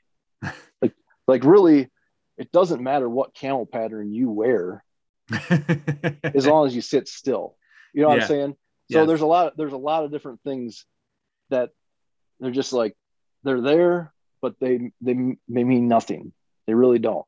Doesn't mm-hmm. matter what brand of bow you're shooting, as long as the thing's dialed in and you can make the shot right? So there's a lot of situations there. The same goes with the actual information and all the data. There's a lot of excuses for that buck to come into this area. You know, certain areas have mature buck activity year after year after year. Why is that? Because of the does, because there's that consistency with the does, and also because that area lends for mature bucks to be secure and safe there. It's a, an area away from pressure. It's got better cover. You know, there's always a reason why. So I'm moving into these areas I use the scrapes as intel, but you know, I, I don't even know anymore what the stats are of you know 80% of all scrape activities at night, right? So, yeah. and I see that. I mean, I it might even be higher than that. I see that consistently across my cameras that the majority of the scrape activity is at night. So obviously, I'm not going to put myself in a situation where I'm going to hunt a deer that's been on that camera primarily between 8 p.m. and and 3 a.m. in the morning, right? Instead, right. I'm setting up, and it might only be 20 yards away from that scrape, or it might be 50 yards away from that scrape, or it might be right over that scrape. Because again, he doesn't, he might be hitting that food source, or he might be using that pinch point 10 yards downwind of that food source, or by that doe bedding area. You know, it just depends. Is it morning? Is it evening? He might be using these areas that are just off of that scrape, but he's not necessarily hitting that scrape. Back to what I said before, how the camera only tells you what's going on 20 feet in front of it. So right. you're going to have a lot of situations where that buck is there and he's just not on that camera. So I'm, I'm picking those locations based off of a handful of variables, but you know, at the end of the day, the scrape is kind of my intel saying that buck is still using that area. He is still checking for does in that area. So scrapes for intel, not necessarily for hunting. They just a lot of times end up being in the same general area. But I, I I would say most of these spots I end up hunting, I can maybe see the scrape, but I can't shoot the scrape. So it's not like I'm trying to set up a shot where I kill that buck over the scrape. No, and that and that makes I guess that makes sense because if you're in a high traffic bed to food pattern, there's very likely to be a scrape there anyway. Right? Correct. I mean, it's just it's it's a natural addition to the property based on where you set yourself up. If yeah, if you're you could also reverse engineer say, that in the sense of if you find a scrape, then this is probably a main food source close by or in this travel area. And then the bedding area is the opposite direction of the food source. That that's exactly what I was just going to say. I mean, that, okay. the scrape, the scrape is there because there's deer activity there. Right. Which, which you just said, you, you just basically explained that. Right. So that's the right. big thing. Like you get into an area and there's no scrapes around this time of year, then you just don't have much buck activity for sure you know, you might there there is always a possibility of having a community scrape there that doesn't have bucks hitting it or not very many mature bucks. Again, sure. so so it's not like I'm going to go out there and be like, here's a community scrape. I'm going to set up and kill this deer here tonight. I have no idea what deer is using that. And again, uh, those does use those community scrapes as much as the bucks do. But that's again why I'm looking for intel off of those scrapes at that, particularly that time of year, because I know when that buck shows up in the area, he knows that all he has to do is go check that community scrape. So here's here's a perfect example of this. Last year, I the, the mature buck that I was after, uh, he ended up getting killed by the neighbor. We called him Niner. So I share a ton of I share a ton of information, as much information as I have really with my neighbors about these deer. We're both a lot of times we're both chasing the same deer, but my my policy is the open, honest communication with these neighbors is beneficial to both of us. One, I want them to be excited about killing big mature bucks because, again, it creates opportunities for me. Because if they're not shooting young bucks, I'd rather have a fair match where we're both trying to kill the same caliber deer than me right. pass up all these young deer and have them kill them. So that's one thing. But two, you learn a ton about deer activity because you only know what you know. You only get pictures of that deer when he's on your property your property is an island right? It, it, relatively speaking, that's a small area. There's very few properties that hold bucks year round. You know, so you might have a buck that's there on your property most of the fall. That's cool, but I'm curious. I want to know where that buck goes when he leaves in the wintertime, when he leaves in the summer. So I share as much information as I can with my neighbors. And we were chasing the same deer. The way our farm lays out and how it was broken up, I had access to hunt this deer basically on the southern, the southwest corner of his range and okay. the northwest corner of his range. And the neighbor had his core area. The neighbor ended up ultimately ended up killing this deer. So spoiler alert there. but I had two encounters with him and neither of them were ideal situations. But back to the scrape thing, I was running a cell camera. I only run a couple cell cameras, and basically I just bounce them around where I think I'm going to get the best intel at any given time. And and if like if I find a specific buck, then I kind of choke them down on that deer. You know, I kind of do that with all my cameras. So at that point, throughout most of the season, I had a cell camera on a community scrape on the very north end of the property, which to give you some sort of visual on that, there was a fence line that came over the hill, just a brushy fence line up and over the hill running east to west. The tree line ran north to south, and about 15 yards off of where that intersection met on the edge of an alfalfa field underneath an apple tree was this big community scrape with probably five or six licking branches on it. Okay, so there's one there. And it made perfect sense. That alfalfa field is heavy doe feeding. I mean, I when I went out scouting that in early October, that was the first thing that caught my eye is as you got to the corner of this field, you could see with the naked eye that the alfalfa was mowed down significantly lower than anywhere else in the field. So I followed that in, found this community scrape, and then you go into the woods. There's a short transition area on our property that's it's actually open MFL, so it's public land, and there's frequently people hunting there. But it's basically a 15 acre wooded draw that you can literally see from one side to the other. You can see from one corner to the other, no matter where you are. It's that open. But there's a ravine that runs down the middle. But on the other side of the fence to the south, there was an overgrown fallow cattle pasture that was just super thick, uh, mostly forbs, not a ton of shrubs, some prickly ash, and a couple down trees in there. So thick area right off of that. I hunted it a couple nights, and at dark, the does would just pour out of there. A couple young bucks so on and so forth. So I, that's what led me to put a camera there, and I would get pictures of this buck on that community scrape about once a week or so. The south end of the property, west side, similar type situation. Um, that's one area. I actually have a food plot there in a kind of a transition food plot. There's about 10 or 15 yards of woods that separates the food plot from another big alfalfa field. So deer kind of flow through there, but it's only in both of these situations, that alfalfa field, the field edge is only like 80 yards from the road. So it's not, I mean, we're not talking about a good ideal area by any means. Every time I'm on a tree stand in those areas, I'm watching cars, I'm watching Amish buggies, you know, so there's pressure there. And frequently those deer wait in the woods in that transition area until it's dark and then they move out into the field. So they're not ideal by any means. But there was another community scrape on the edge of that food plot underneath this big bushy white oak branch that hung down into that food plot and it's torn up year round. So I had a cell cam over that a cell cam on the north end. And I would periodically get those pictures of that buck. I ended up making a move on him a couple times, kind of in the dead center of that. There's a real thin strip of timber that we owned along that side. And the way the land laid, it lended for really good bedding on a west wind, which is prevailing. So I just had to really, you know, pick the right days to get in there. And I had two encounters with the buck. One morning I had him at 50 yards, couldn't get a shot. He ended up busting me. The wind swirled a little bit. I was down the hill a little bit further than I wanted to be because there's all these deadfalls and I kind of had to commit one way or the other. And then the next time was down a little bit further to the south, um, up on top of the hill. I had him at 30 yards for like five plus minutes after watching him follow a doe into that 30 yard range for like an hour and a half, talk about like painstaking and just tense moment. Uh, and I could never get a shot. He was, he was just behind. There's like three branches in the way. You know, usually if there's one branch, maybe two, we can kind of sneak, sneak it through there. You kind of figure out how your arrow is going up and over or around or something. But I could, I just couldn't get myself to to force that shot, and I had to let him walk. And so I had some good encounters with him. But the second encounter came directly from cell camera information over community scrapes.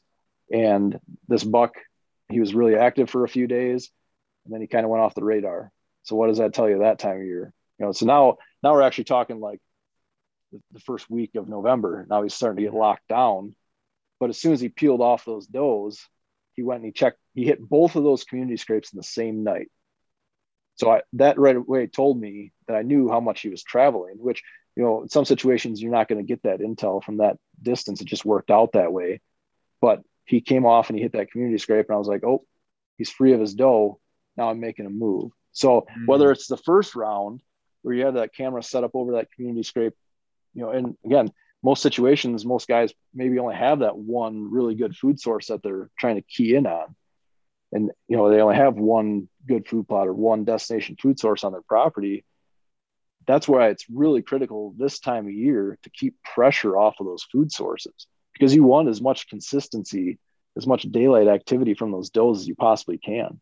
Because when that buck shows up in that area and those does get up to feed an hour before dark, he's a lot more apt to get up and feed an hour before dark when those does get up and start moving around than gotcha. if they don't get up until right at dark.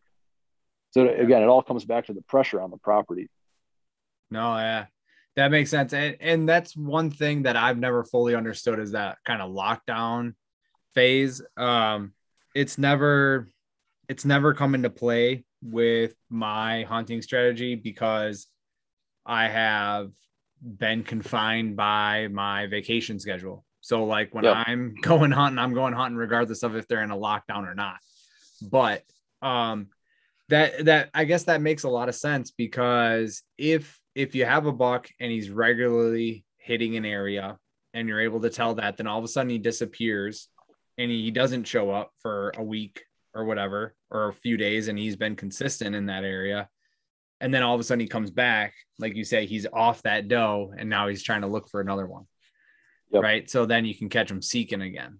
You know and that might yeah, be a one day window. That might be a 12 hour window. It might be a three day window just depends on when he finds that next doe exactly i mean if you if you can pinpoint like i said this is where you talk about being confined to certain days of vacation that's why right now you know we're we're talking on Wednesday the 13th. You said you're dumping this on the 18th, mm-hmm. ideally, right?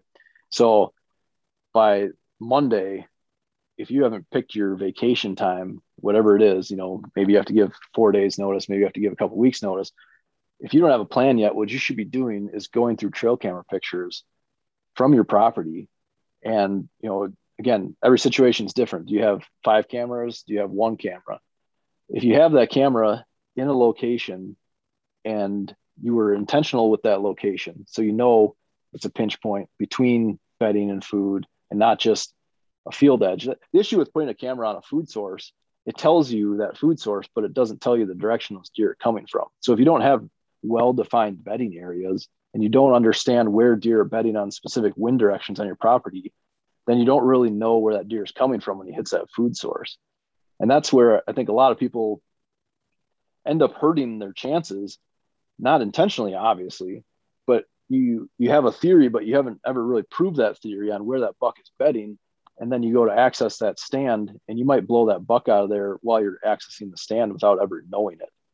Right. Bucks will bed in weird areas, especially in high pressured areas in general, or properties that don't have, again, those well defined bedding areas. If your cover, your vegetative cover is relatively consistent throughout the property, and there's no geographical features or topographical topographical features that are really highlighted for specific wind directions the buck could bed in how many different areas right right so there's there's a lot again there's always a, a longer explanation of all these situations but understanding that and having that camera in all those locations that you know is this pinch point between point a and point b go back and look through that trail camera history that data and you'll see over the years.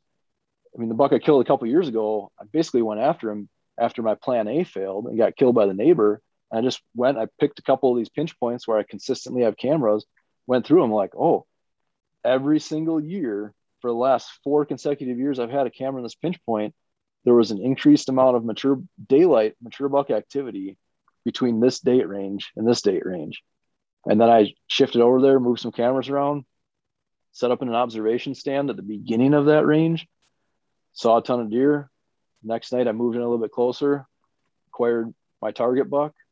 Next morning, I made a move on him, had him at 20 yards, like 15 minutes before legal shooting light, let him walk, came back in there a week later and killed him, set exact same stand. In, in that many moves. So, like, you're talking a chess match, literally like four moves. This mm-hmm. deer that I really wasn't I, he was on my radar because I knew that he survived the previous season, but I had just a couple of pictures of him crossing one corner of the farm and never really put much into it until I had to. Went back, looked through this data. Yep, this sure. is what I want to do. This is what I do. Boom, boom. I mean, honestly, it was it was kind of scary how easy it was when it was all said and done. I'm just like, well, that worked. this comes after a few seasons of like you know the season was over my tail's tucked between my legs and i'm spending the entire you know the remaining 300 days until next year just stewing over a new plan and trying to figure it out and this one was like boom boom boom done so but it all came from that looking through those trail camera pictures and just understanding or uh, observing that pattern not specifically the same deer just mature buck activity in general in that area around yeah. that same time and then picking those days to be hunting that area so, so if you're then, vacation, you can really plan that out. Yeah. So if you were to give advice to somebody who's hunting a piece of public for maybe the second year, the third year, um, and they don't have that historical data to go off of, what would you tell them to to kind of look for? And and bear in mind, like I was gonna say, if they even if they've been hunting it for seven or eight years, but if you've been hunting it that long, um, you should have an idea of where you see mature deer every year for whatever reason, right? True. But if you're hunt, if you, if you're two, three, four years into a property, you don't have a whole lot of data. What should you look for from you know that that 20th to 31st time frame? I mean, the big thing is going to be getting on that property and assessing what the pressure is, and even the food. So, you know, if if we're looking at that, but I'm going to operate under the assumption that this person's been to this chunk of public, right? So, you know, if it isn't, I'm just going to use the example you said, this is their first year hunting it. Because if you have a few years, then you're already kind of going into it with, you know, hopefully this like mental list of you're going to check these spots, you move, you know, if they're not here, you move to there, so on and so forth, right?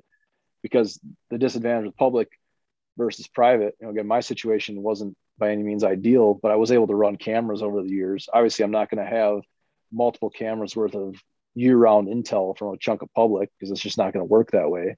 I probably right. had the same amount of human, random human activity and pressure bouncing around deer, but I wasn't able to get that intel, and that's a big thing. You know, even even just monitoring the pressure of public. I'm always torn on this because I do this on on the property that I've hunted forever, and when I get to these public chunks, and, and if I do put cameras out, I'm always like, man, can I get away with putting a camera on the parking lot or this like main trail? Because I actually like I want to know more about what's going on with people on that property than the deer. Right.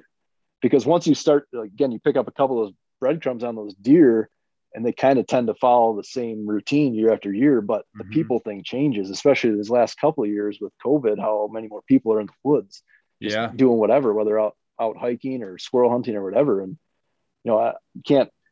It's easy to get frustrated with it, but it just it's part of the game so right. you kind of just have to move it. past it. Yeah, exactly. Yeah. It sucks, but you just have to move past it right away. So it really, the first thing I would do is try to monitor the pressure. But you, you're, if you don't have a specific buck to target, that that period of time is still going to be good.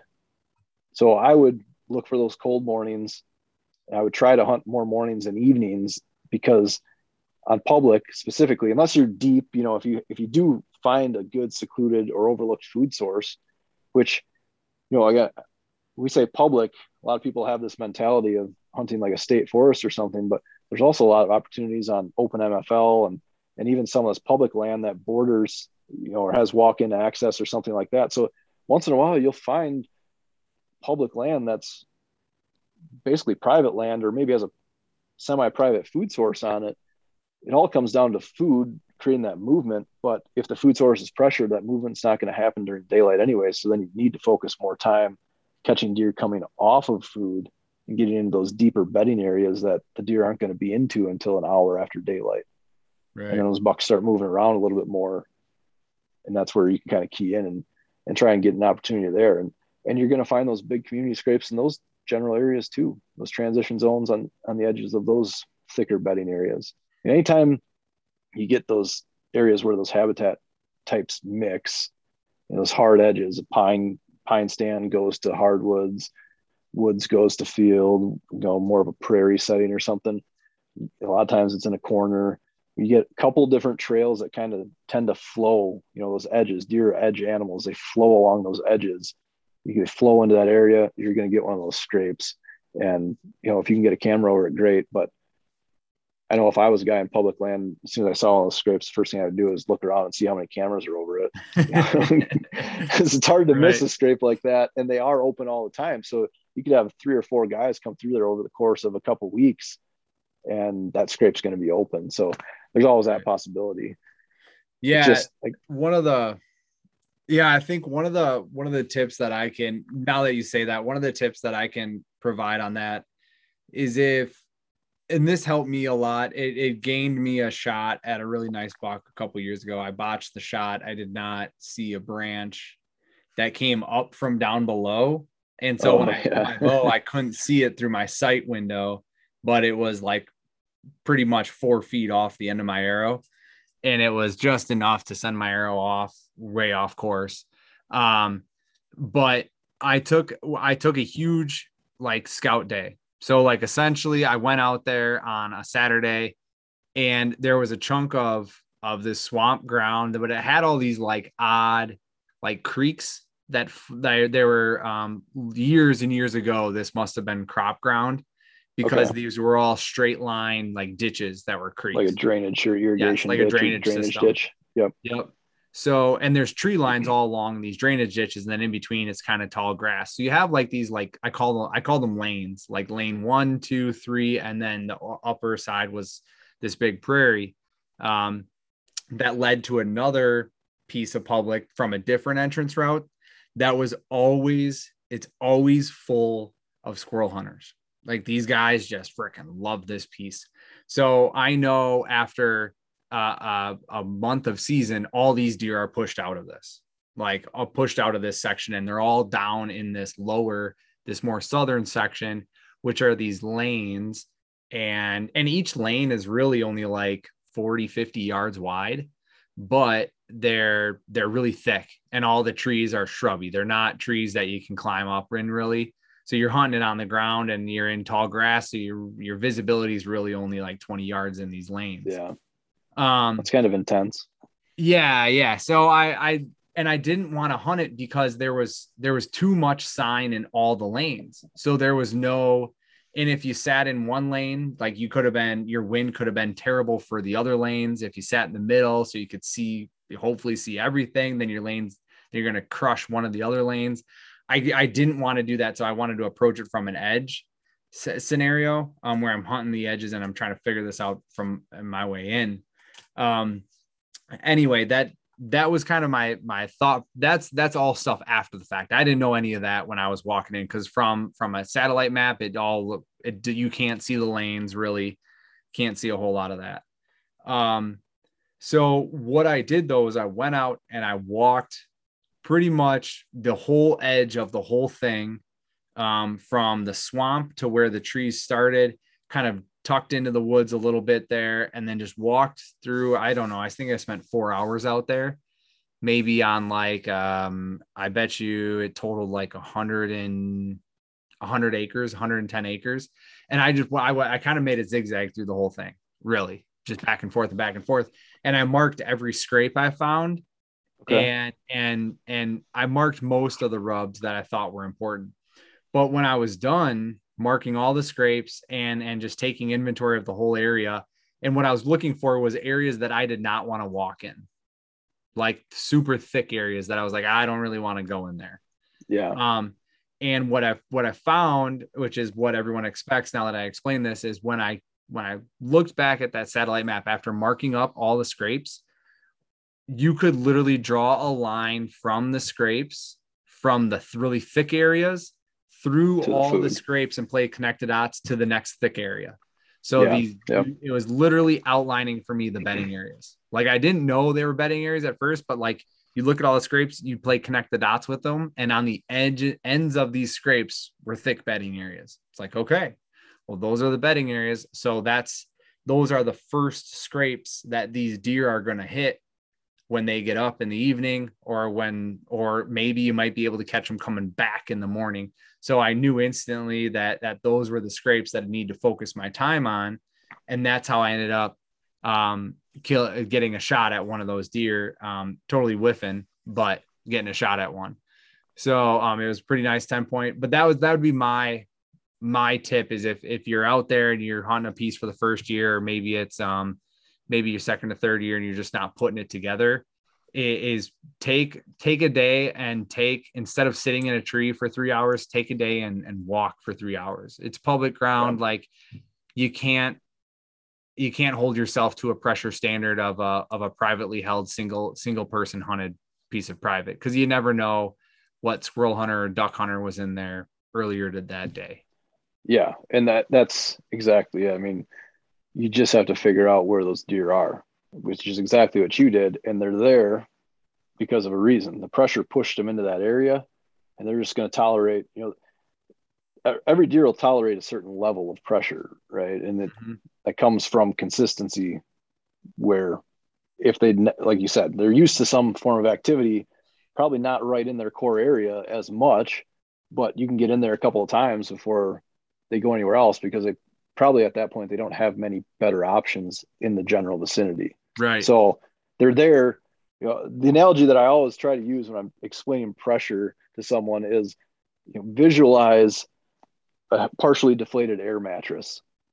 You know, you look at that just first glance, it, it everything looks pretty consistent. But now if you step on one end, you put pressure on that end, where does where does that air go to the other side? I mean, it's just that simple. When you're talking to mature bucks and, and deer in general, put pressure on them, you just force them into an area where there's no pressure.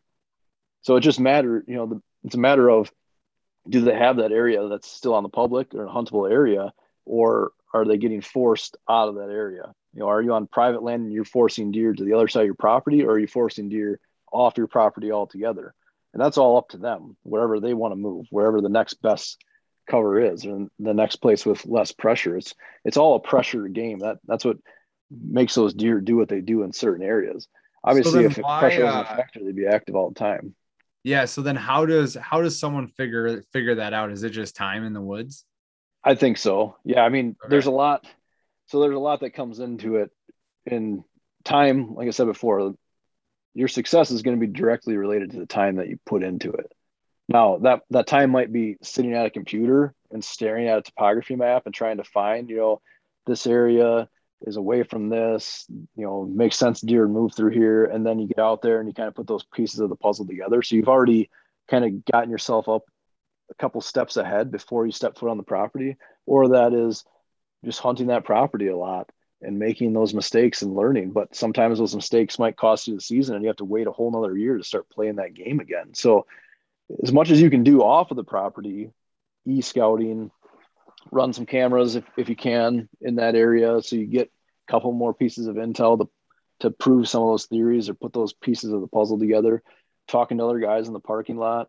You know, every little bit of information that you can get, you just have to be good at kind of mentally sorting through that information. Again, what's valuable, what's not. If you talk to someone, you know, do they seem credible? Do they see, see a nice buck? Is their version of a nice buck a little forkhorn or is it right truly a nice buck? You, you just don't know, right? So even when you're out in the woods, everything's kind of relative, right? You, you find a big track. Well, is it a big track or is it a big track, right? You know, there's a lot of stuff that Yeah. goes on there. Big rub, you know, a lot of rubs. You get in some of those areas, maybe there are a lot of deer numbers, but not many mature deer. So you're still getting a fair amount of rubs, but not as many big rubs. So it's just again every every situation is different, but at the end of the day, the more time you put in, you know, every situation you want to go into it always looking for more. You know, Mhm. always go into it with a theory and a plan, but never unless you actually stick an arrow in that deer and recover that deer. then you don't know that your plan was 100% effective, right? right. so there's always those situations where right spot, wrong time, or right time, wrong spot. You know, you're you're right. one tree off, or you climb that hill, and that deer is looking at you eye level, right? So right. there's always going to be situations like that.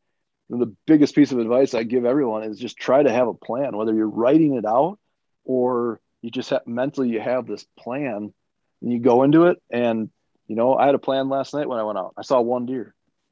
Right. Now I know. I move on to the next the mm-hmm. next layer of that plan. Yeah. And it just kind of confirmed. I, you know, I saw the good sign there last year, but I got in there and there was really not a ton of fresh signs. So did did something change in the last year or was the area that I scouted just better maybe later in the year, later in November? Mm-hmm. Maybe they're getting pushed from pressure in the private property. You know, maybe at that point the private property is putting pressure on and pushing deer back into the public. It was kind of a weird area on the public too. So I don't know. You know, there's just you got to put the time in and and try and figure it out and just don't ever walk into a situation assuming that you know everything about the situation because again unless you actually put put that deer on the ground then there's always room for improvement right? Yeah. No and i think i think it's good. It i mean coming back to a plan is is indecision can quickly escalate to failure right? So having a plan and doing your homework and it's been a, a very common theme on the podcast the last five six episodes is is do your homework. Like do your homework yep. and gain some confidence, get that data. and and if you're a if you're a public land dude and you ain't using trail cameras, get your boots on the ground in February and March and April and figure out that piece at that time so that you can generate a plan for the fall. I know the deer are can be in different areas, but for me, what I have found is that the bedding areas that deer use and you jump them out of in that February, March, April timeframe uh, it is it is relative to to specific food sources. You know that is that is the number one thing in that time frame is is where is the best food. But but barring that the other the other big piece is that um it it those bedding areas that you jump them out of i believe them to be like essentially core bedding areas because they bed in these areas uh when because they're still thick in the winter. They're still yep. cover in the winter um, and they're still hard to get to in the winter um, for for people. So when the pressure's up they they have a spot to go and it's just kind of their last spot. And i feel like i've noticed that on my cameras and hunting. I hunt about 6000 acres of public ground and i know about 1500 of it pretty well. Um, and i've noticed as pressure picks up these deer, there is one off top of my head, one, two, three, four, five bedding areas that these deer will go to that are on public ground. I don't know the bedding areas off of public on the surrounding private, but yeah. there's five, and these bedding areas are five to 10 acres in in size. Where they bed within that area, I have I have no idea. I think that depends on the wind and where they feel like laying down, I guess. Yeah. Um, yeah but I do know that my cameras have told me that as pressure picks up throughout season, I don't get a lot of these pictures, a lot of these bucks in these areas in September and August because they just don't care. But yeah, late October, November, like all of a sudden they're there and I'm getting pictures of them. And I and I don't think it's due to that's where the does are because the does aren't there earlier either. It's just like yeah. all these deer get pushed back into these core bedding areas which are the same areas that I find the beds in in February, March, and April. So, like, there's clearly a correlation with the piece that I hunt. I'm not saying that that's the exact same, but I, I would imagine if you're one of those public land hunter guys and you're using the excuse of I don't run trail cameras, then put boots on the ground and figure out how you're going to approach that with the bedding areas that you find in February, March, and April. Yes, no, I completely agree. Because again, it all comes back to the pressure it's all the pressure, right? And and you hit the nail on the head. The the biggest thing there is cover, the importance of that cover. And if you can find that area with the thick cover, cover reduces pressure. You know, that makes those deer feel right. secure. So there, there's two things. There's only two things that everything comes back to. If you can name anything else beyond it, I'm all ears. But as far as I can tell, there's only two things that reduce pressure for deer, and that's cover and consistency. So again, if there's consistent activity in an area, those deer will adapt to it. You know, that's where you get those parking lot bucks that bed and they watch the parking lot. They know that every single day there's people there, but they also know that if they bed in that spot, they can slip away whenever they want.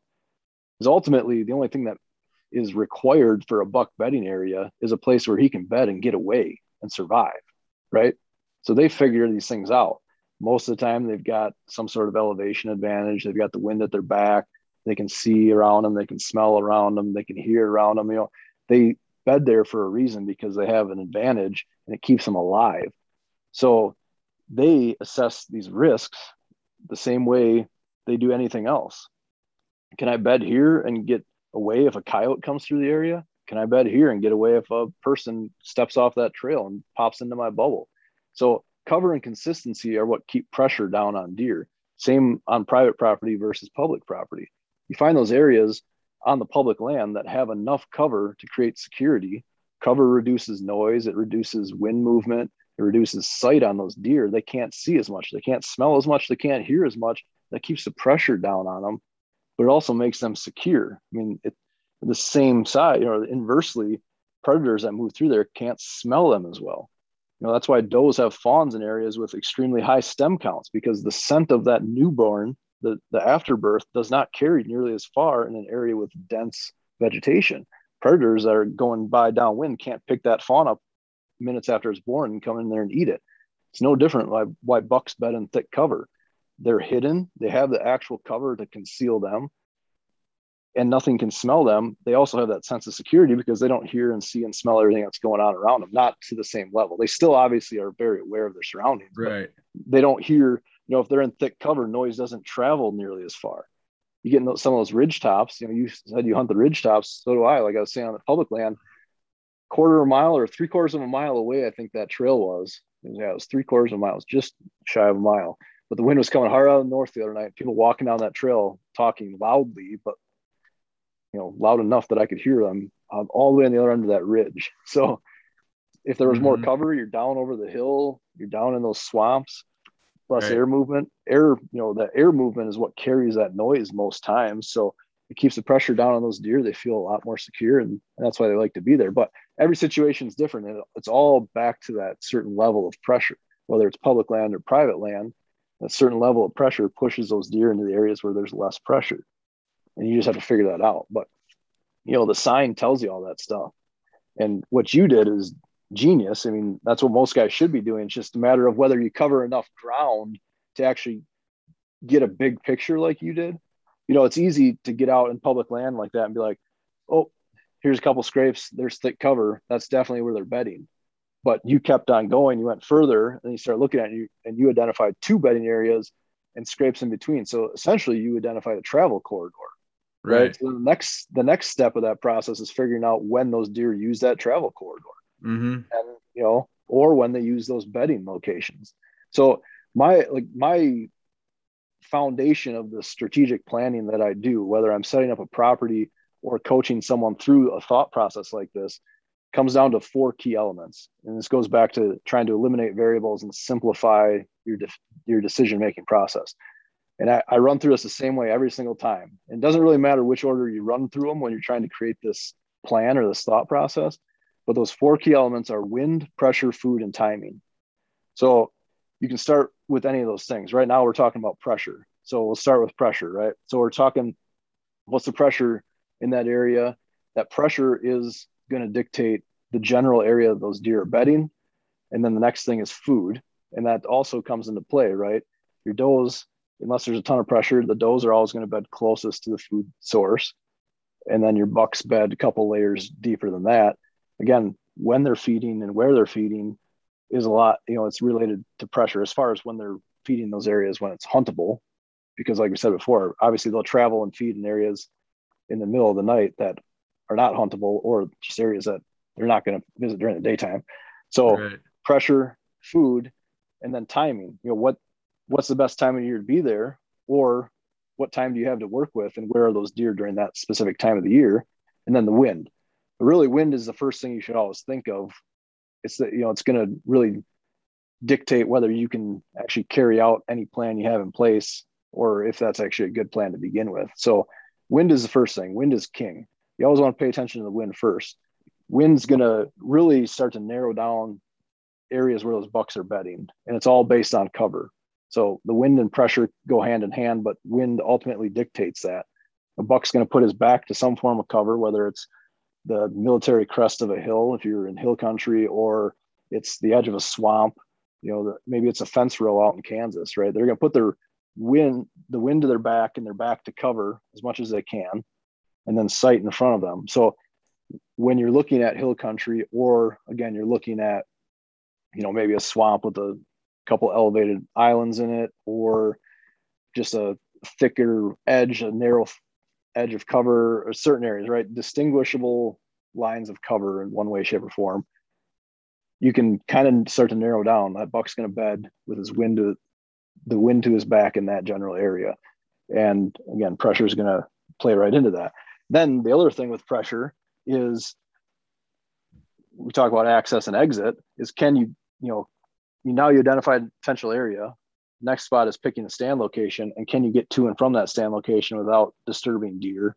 Mm-hmm. You know, mm-hmm. not just the deer you're after, but are you going to bump deer on the way in that are going to move into that next layer and and kind of screw up the whole system? and then you're back to the food, right? So if you can right. get to that spot, the next thing is food. Where are those deer going to move that night when they get up to go feed? Food's going to drive that movement, and then again we're back to timing again. So what is the time of the year that that's going to be beneficial? So if you're playing, you know, if you're hunting a consistent piece year after year, you start to understand. Well, I know that this area is better early in the season. Like you were saying, the mm-hmm. bucks aren't, aren't even in that spot until later in the season. So where are they early in the season? They're, you know, closer to a better food source, most likely, and just not in so much cover. But you have to figure that out because timing is everything. And if you don't know the timing, then you're off. And that can be a matter of by days or by weeks, you know, and, and ultimately, you know, it's kind of what we're talking about right now is just that specific timing, the 20th through the 31st. So what are they doing during that time of the year? And you get out there, but you know, even that time of the year, you still, if you can, you should still be playing those you know best case weather scenarios so you know even if you do have a vacation if you're on a vacation in that specific time frame what i would do is try and get some scouting in you know so maybe get in there right away and try and figure some stuff out if you don't already know and then pull back a little bit and, and hunt some more observation type stands that maybe you can see that area and, and there's a chance of getting a shot at a deer but it's not as good, but it's also very low risk. You can get out of there clean so that if that deer doesn't get up from his bed to move until right at dark, you're not trying to get out of there in the dark and move past that deer. Mm-hmm. Once you get better intel or a better weather day where it's going to promote that early movement for sure, then you move in into that area because again, you're putting pressure on it too. So just because you found this area that no one else is hunting, you still have to choose your moves wisely because if you get in there on the wrong day, on the wrong wind, or you don't understand what the wind's actually doing in there, then you're just going to hurt your right. opportunity right off the bat. your own so worst you, enemy.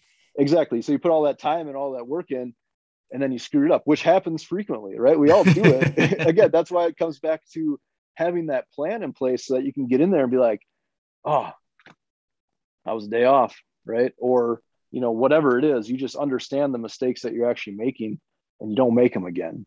That's mm-hmm. that's ultimately how you get better at anything is just accepting and learning from those mistakes and not making them in the future. So you keep track of those things. And that's why I just over the years I've just developed that process. Wind, pressure, food, timing. Like what's the wind doing? Is that buck even going to be in that area? Okay, if he is in that area at this wind, where can I hunt him on that wind?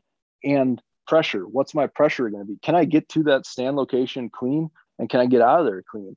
Or, you know, if you don't have control over your pressure and you don't have control over your food source, which is most public land situations and a lot of private land situations where you have like permission based hunting or even a lot of leases, you really have to be specific with your timing. So you pick that specific three to five day window during the rut, during the pre rut, when you think you're going to have the best opportunity at a mature buck on the property, and you key in on that and you just play it smart, work from the outside in, and try and make one good killing move on that deer instead of just well, I think I'm going to go hunt my best stand on the first day of my vacation.